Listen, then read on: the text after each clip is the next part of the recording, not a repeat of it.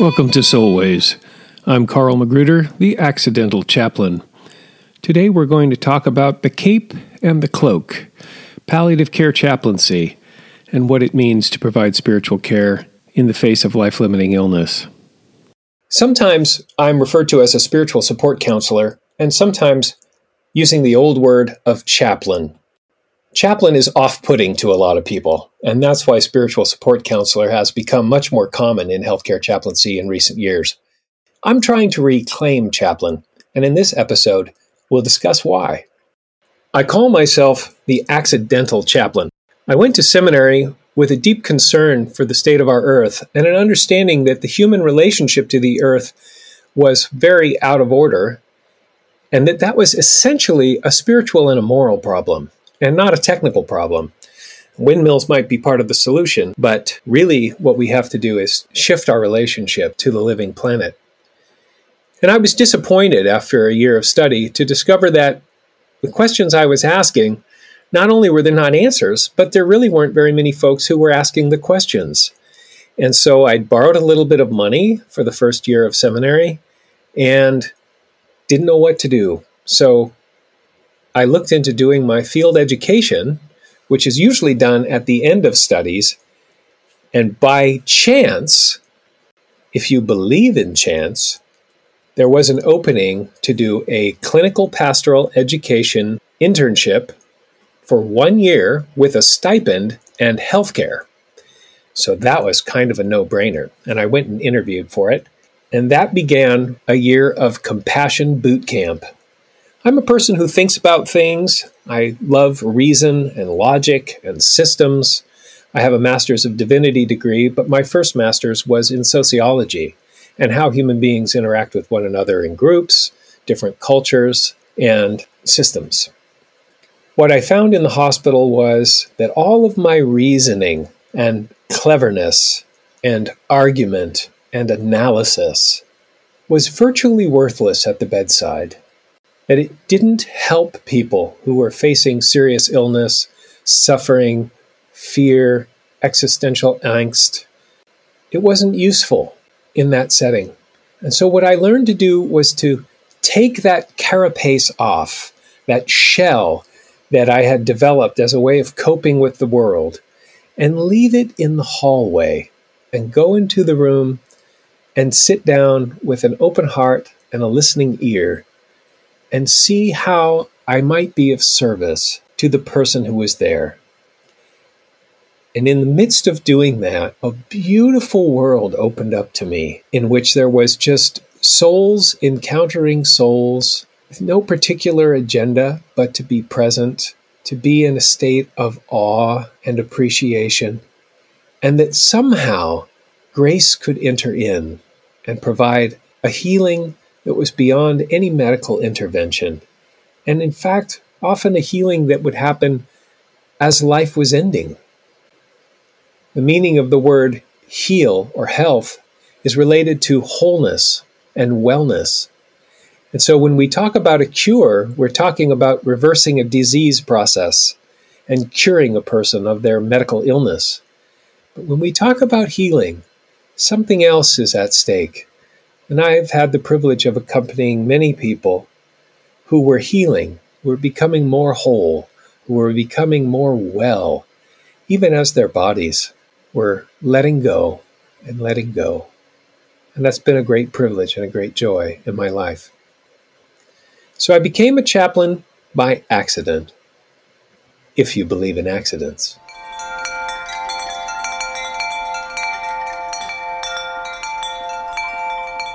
Here's why I want to retain the word chaplain. I guess I should start with the argument against. The argument against is that chaplain is associated with the military in many people's minds, and it is very strongly associated with a Christian tradition in many people's minds. Of course, in healthcare, all of the chaplains that you would encounter in healthcare are interfaith chaplains. They will not proselytize, and they are by nature themselves grounded, probably in a specific tradition, but open to all manner of expression of human spirituality and how human beings experience beauty, connection, meaning, purpose. And those transcend any particular religious tradition. So it's important not to present as being in one particular camp or area. It can, in fact, be a funny trap when people try to figure out if your orthodoxy is appropriate to their belief system. I have discovered a lot of clever ways of trying to avoid being caught out as, as not being in some way theologically acceptable. The original story of the chaplain is a Christian story. It's about Martin of Tours, who was a French saint in the Roman Catholic Church. He was in the military, as everyone was expected to be, and when his group was returning to the city, there was a beggar by the city gate who was begging for alms. And in those days, the soldiers wore a long cloak that reached down to their ankles. What St. Martin did was cut his cloak in half lengthwise and give half of it to the beggar so that the beggar would not be cold. Now, this was a heavy wool cloak that was woven with the lanolin in it so it would shed water. And it would, cloth in those days was all made by hand. The red dye was very expensive. And of course, after he had given half of his cloak away to the beggar, he had a cape. It only came down to his waist, and he looked kind of silly compared to everyone else. And so, boys being boys, the other soldiers made fun of him, and they called him Capellan, Capellano, the cape, the man with the cape. And that became chaplain. And so the chaplain is someone who cares for those who are suffering and is able to extend themselves, perhaps to sacrifice consciously some amount of their time and energy for the benefit of others. It's important to note that St. Martin kept half of his cape so that he himself was not naked. And that's something that all of us need to keep in mind as we try to care for the people that we love. But that's the story of the chaplain, the capellan. And I think it's important to retain. There are now Jewish chaplains and secular humanist chaplains and Muslim chaplains and Buddhist chaplains galore. And so I I invite you to think about using the word chaplain. But when I meet someone new, I do introduce myself as the spiritual support counselor because chaplain is still a little off putting for some, and I don't ever want to admit any sort of impediment that's not necessary. Spiritual support is vague enough and hopefully invites a conversation in which folks can start to be the experts educating me about how they find meaning and purpose and beauty in the world.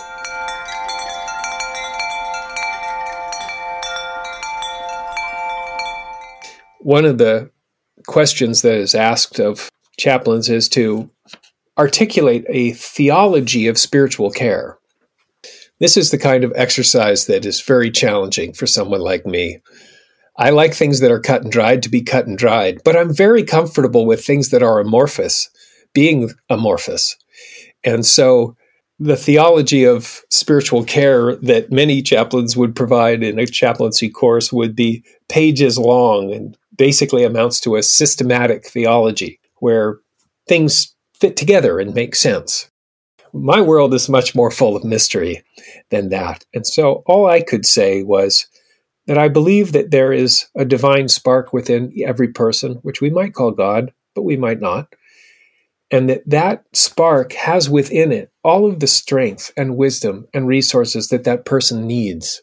So i'm not trying to inculcate anything or shape anyone but i'm trying to serve as a midwife to help them to give some birth and expression and to have greater access to that spark that is within them that can guide them and comfort them and give them strength in the midst of suffering. So that's my simple theology of spiritual care. Part of the Soulways podcast is directed by you, our listeners. We want to invite you to send in any questions or comments that you have to the email that's in the show notes.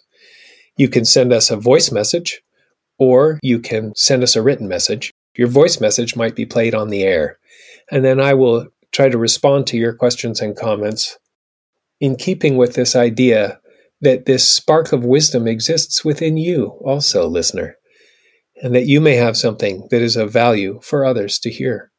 please share it.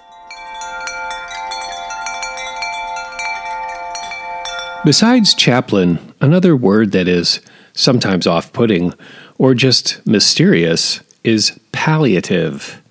Palliative care. And the origin is in some ways related to the origin of the word chaplain, which you remember came from cape, from uh, St. Martin, who gave away the bottom half of his cloak, making it a cape. The word for cloak in Latin is pallium, from which we get palliative. Palliative care is cloaking care. It wraps a warm blanket around the person who has illness or suffering. It protects them from the cold, from pain, from feeling alone, and addresses the sources of suffering that can be addressed. And so the cape and the cloak work together in palliative care chaplaincy, where we're part of a team of palliative care providers that usually includes a nurse, a social worker, and a physician, and sometimes a nurse practitioner. And the focus is to cloak, to wrap a warm blanket around, to address the symptoms that people experience, but also to take seriously what Dame Cicely Saunders, who started the hospice movement in the United Kingdom, called ominously total pain, including social pain, psychological pain, emotional pain, spiritual pain, as well as physical pain and suffering. Palliative care is often described as an extra layer of care that is specifically focused on symptom management. It is not essentially end of life care per se. Many palliative care patients will live for a long time. Hospice care is a kind of palliative care that is specifically focused on end of life care. And I have also done some of that kind of work. The beauty of working with people for their spiritual well being in the face of life limiting illness is that stuck places, old baggage, injuries, and habits get unstuck and start to move around, and an incredible amount of spiritual growth and development and deepening becomes possible, even though the conditions that have opened us to new ways of seeing are not what we would choose. The gifts are such that there's a staggering number of occasions on which I've been talking with someone with a terminal cancer or with a great deal of pain or with a, a stubborn neurological disorder like ALS, and they have said, I am so grateful for what this disease has given me. It's very humbling to be in the presence of that kind of understanding. This has been Soulways with your host, Carl Magruder, the accidental chaplain, looking at the cloak and the cape, palliative care chaplaincy. Thank you for joining us. May you be both blessed and blessing as you move through your week.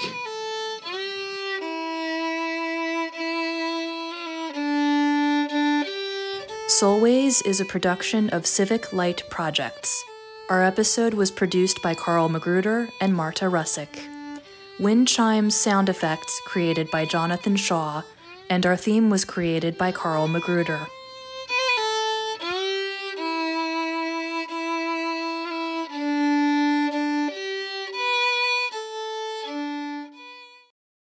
This episode of Soulways is sponsored by Friends General Conference. For over 120 years, FGC has nurtured the spiritual lives of friends through programs like the annual FGC Gathering, the Ministry on Racism program, the Spiritual Deepening program, Quaker Books, and much more. To learn more, visit fgcquaker.org. That's fgcquaker dot O R G.